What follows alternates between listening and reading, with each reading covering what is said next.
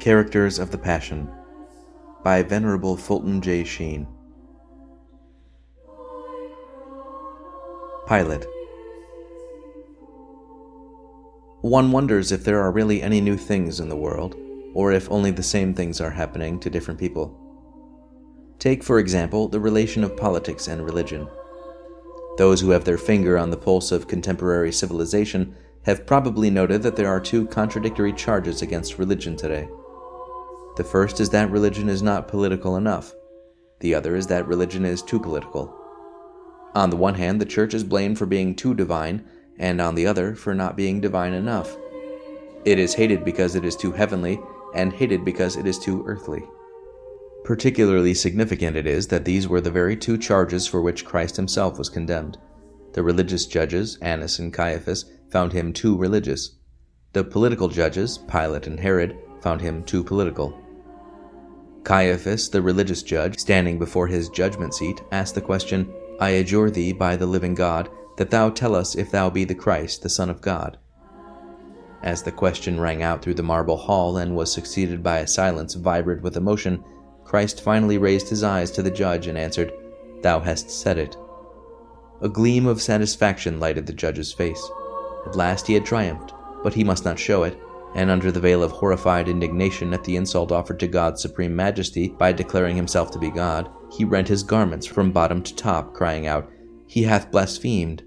Christ is too religious, too heavenly, too infallible, too spiritual, too much interested in souls, too divine. Because he was too religious, he was not political enough.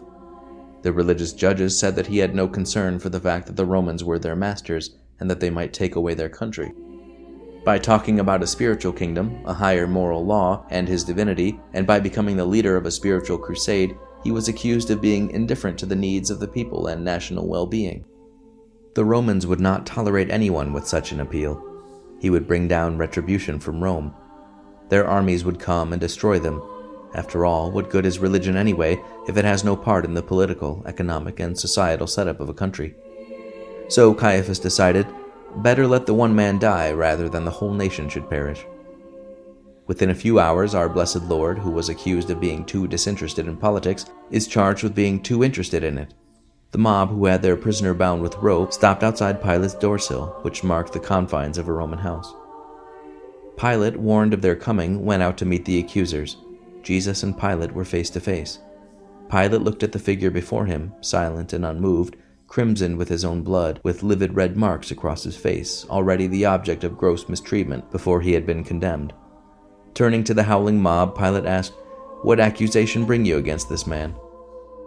If the charge was that he blasphemed by calling himself God, Pilate would only have smiled. He had his own gods, and each day sprinkled incense before them. What cared he about their divinities?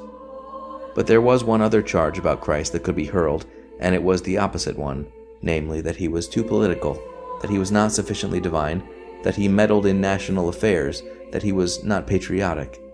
And in answer to Pilate's question, there was hurled against the balustrade of his temple the deafening roar of three charges. We have found this man perverting our nation, and forbidding to give tribute to Caesar, and saying that he is Christ the King. In other words, Christ is a fascist. And from that day to this, these two contradictory charges have been leveled against the person of Christ and his body, the Church. His church is accused of not being political enough when it condemns Nazism and fascism. It is accused of being too political when it condemns communism. It is too unpolitical when it does not condemn a political regime which some other political systems dislike but which allows religious freedom. It is said to be too political or fascist when it condemns a political regime which completely suppresses all religion. Curious indeed it is that the very ones who a decade ago did their utmost to exile the Church from exerting her influence in education and the social life are today the very ones who denounce the Church for not doing more to save the world from which it is exiled. The world drives the Church out of the house and then complains that the Church has not kept the house in order. Would to heaven that man were forced to give definitions of words. Is the Church fascist? If fascism means, as it does, the supremacy of the state or nation over the individual, with consequent suppression of rights or liberties, then the Church is anti fascist, as the encyclical against fascism so well proves. If by fascism is meant anti communism and dislike of a system which suppresses the liberties, then the Church is fascist. But so is every American who loves the democratic way of life more than the totalitarian. In truth, the proper way to handle this confusion of tongues is to speak of all forms of totalitarianism as fascism. This divides them into black, brown, and red. Hence, we ought to speak of communism from this time on as red fascism. There is an essential resemblance between fascism, Nazism, and communism. Fascism is the subordination of the person to the state, Nazism to the race, and communism to the classes. The only difference between these three forms of totalitarianism is the difference between burglary, larceny, and stealing. What is the logic of these contradictory charges? Apparently, the world figures that the church is something to be used, a rather refining influence whose sole business is to make moral whoopee for certain kinds of politics. When there is an accidental coincidence of the spiritual and the political, as there was on Palm Sunday, then there is a moment of peace. But it is a false peace, which is the prelude to Good Friday. It is the second charge that needs specific consideration, namely that the church is interfering in politics. Is this true? It all depends upon what you mean by politics. If by interference in politics is meant using influence to favor a particular regime, party, or system which respects the basic rights and freedom of persons which come from God, the answer is emphatically no. The church does not interfere in politics. If by interference in politics is meant judging or condemning a philosophy of life that makes the party or the state or the class or the race the source of all rights, and which usurps the soul and enthrones party over conscience, and denies those basic rights for which this war was fought, the answer is emphatically yes. The Church does judge such a philosophy. But when it does this, it is not interfering with politics, for such politics is no longer politics, but theology. When a state sets itself up as absolute as God, when it claims sovereignty over the soul, when it destroys freedom of conscience and freedom of religion, then the state has ceased to be political and has begun to be a counter church. As long as politics is politics, the church has nothing to say. It is totally indifferent to any regime. The church adapts itself to all governments on condition that they respect liberty of conscience. It is indifferent as to whether people choose to live under a monarchy, republic, democracy, or even a military dictatorship, provided these governments grant the basic freedoms. If by interference in politics is meant the interference by the clergy in the political realm of the state, the Church is unalterably opposed to it, for the Church teaches that the state is supreme in the temporal order. But when politics ceases to be politics and begins to be a religion, when it claims supremacy over the soul of man, when it reduces him to a grape for the sake of the line of collectivity, when it limits his destiny to be a servant of Moloch, when it denies both the freedom of conscience and freedom of religion, when it competes with religion on its own ground, the immortal soul that is destined for God, then religion protests. And when it does, its protest is not against politics, but against the counter religion that is anti religious. A human organism can adapt itself to the torrid heat of the equator or to the glacial cold of the north, but it cannot live without air. The church, in like manner, can adapt itself to every form of politics, but it cannot live without the air of freedom. Never before in history has the spiritual been so unprotected against the political. Never before has the political so usurped the spiritual. It was Jesus Christ who suffered under Pontius Pilate. It was not Pontius Pilate who suffered under Jesus Christ. The grave danger today is not religion in politics, but politics in religion. For the first time in Christian history, politics, which began by divorcing itself from morality and religion, has seen that man cannot live by bread alone, so it has attempted to capture his soul by every word that proceedeth from the mouth of a dictator. For the first time in Western Christian civilization, the kingdom of anti God has acquired political form and social substance and stands over and against Christianity as a counter church with its own dogmas, its own scriptures, its own infallibility, its own hierarchy, its own visible head, its own missionaries, and its own invisible head, too terrible to be named. In certain countries today, religion exists only by sufferance of a political dictator. Without actively persecuting the church, it usurps its functions, gives bread cards only to those who conspire against religion, attempts to create an ideological uniformity by liquidating anyone who is opposed to that ideology, and by sheer weight of state inspired propaganda would affect the mass organization of society on a purely secular and anti religious basis. Culture today is becoming politicized, the modern state is extending dominance over areas outside its province family, education, and the soul. It is concentrating public opinion in fewer and fewer hands, which becomes the more dangerous because of the mechanical way in which propaganda can be disseminated. It seeks to achieve its ends by extra parliamentary means. The idea of a community of workers is replaced by mass cooperation on a non personal basis. Contract has taken the place of responsibility. The lines are becoming clear cut. The conflict of the future will be between a God religion and a state religion, between Christ and Antichrist in political disguise. History attests that religion has not encroached upon the temporal sphere, but rather jealous temporal rulers have invaded the spiritual. Sometimes these rulers were kings and princes, even so called Catholic defenders of the faith. Today they are dictators. But the problem is ever the same the invasion of the spiritual by the political. If it be objected that religion once made Henry come to Canossa, let it be stated that it was for exactly the same reason that the world made war against Hitler namely because of his usurpation of spiritual freedom. The difference between Henry's time and Hitler's is that when religion had some influence in the world and kings had consciences, it was possible for the church to inspire them to penance. With that moral authority rejected, now the nations have to spend $523 billion and millions of lives to impress some of the dictators with the same fact. There is something alarming about that brief description of how our Lord died. No other name is mentioned in the creed except the name of one judge.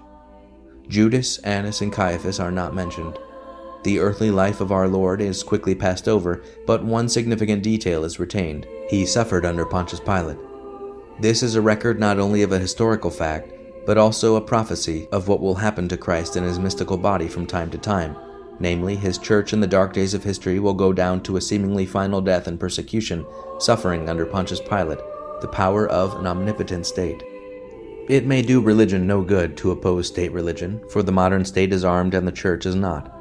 Religion may even be buffeted between an ancient judge who thinks that it is expedient that one man die rather than the whole nation perish, and a modern judge who feels that it is expedient that all the people should die for one man who is a dictator. It may hear from the lips of modern Pilates the words of power Know you not that I have the power to condemn you? But there will always come back to them the soft voice of Christ. You would not have the power unless it were given to you from above. Even though Christ himself would not deliver us from the power of the totalitarian state, as he did not deliver himself, we must see his purpose in it all. Maybe his children are being persecuted by the world in order that they might withdraw themselves from the world. Maybe his most violent enemies may be doing his work negatively for it could be the mission of totalitarianism to preside over the liquidation of a modern world that became indifferent to God and his moral laws. Maybe those of us who did not care whether God exists or not may yet suffer from those whom we taught through Feuerbach and Hegel to exile him altogether. Maybe the very secularism from which we suffer is a reaction against our own spiritual infirmity. Maybe the growth of atheism and totalitarianism is the measure of our want of zeal and piety, and the proof of our unfulfilled Christian duties. Not until we bear the marks of Christ will we be liberated in his victory. Maybe those Christians who, in the last century, identified religion with naive optimism and translated Darwinism into economic language of an unlimited prosperity must yet learn that Christ is not of the times, lest he should perchance be widowed by the times. Maybe it is our loss of supernatural standards, our decline of the family, our want of reverence for others, our growing selfishness that have made this state of affairs possible. Maybe we are to learn the hard way that our destiny is not to be found in the dimensions of temporal history, for the Church is, as Newman said, a universal empire without earthly arms, temporal pretensions without temporal sanctions, a claim to rule without the power to enforce, a continual tendency to acquire with a continual exposure to be dispossessed, greatness of mind with weakness of body. But whatever be the reason for these trying days, of this we may be certain the Christ who suffered under Pontius Pilate signed Pilate's death warrant. It was not Pilate who signed Christ's. Christ's church will be attacked, scorned, and ridiculed, but it will never be destroyed. The enemies of God will never be able to dethrone the heavens of God, nor to empty the tabernacles of their Eucharistic Lord, nor to cut off all absolving hands, but they may devastate the earth. The bald fact the enemies of God must face is that modern civilization has conquered the world but in doing so has lost its soul. And in losing its soul, it will lose the very world it gained. Even our own so called liberal culture in the United States, which has tried to avoid complete secularization by leaving little zones of individual freedom, is in danger of forgetting that these zones were preserved only because religion was in their soul. And as religion fades, so will freedom, for only where the Spirit of God is, is there liberty. Politics has become so all possessive of life that by impertinence it thinks the only philosophy a person can hold is the right or the left. This question puts out all the lights of religion so they can call all the cats gray. It assumes that man lives on a purely horizontal plane, and can move only to the right or the left. Had we eyes less material, we would see that there are two other directions where a man with a soul may look the vertical directions of up or down. Both figured in the crucifixion of our Lord. Even those cruel men who crucified knew that these were the directions that counted. So they shouted to him, Come down, and we will believe. Somehow or other, that echo has been caught up and it is being bruited about the world today. Down with religion, down with capital, down with labor, down with reactionaries, down with progressives. Have we not been tearing down long enough? Can one build a world with the word down? Is there no other cry in our vocabulary? Did not the captain, Christ, give another, If I be lifted up, I will draw all things to myself? Lifted up? Who shall lift us up? Crucifying dictators? Maybe, but where shall we be lifted? To the cross, the prelude of the empty tomb, the cross of Christ our Redeemer. Hear that word up shouted abroad, up from class hatred, up from envy, up from avarice, up from war, up beyond the margin of the world, up beyond the troubled gateways of the stars, up, up, up to God,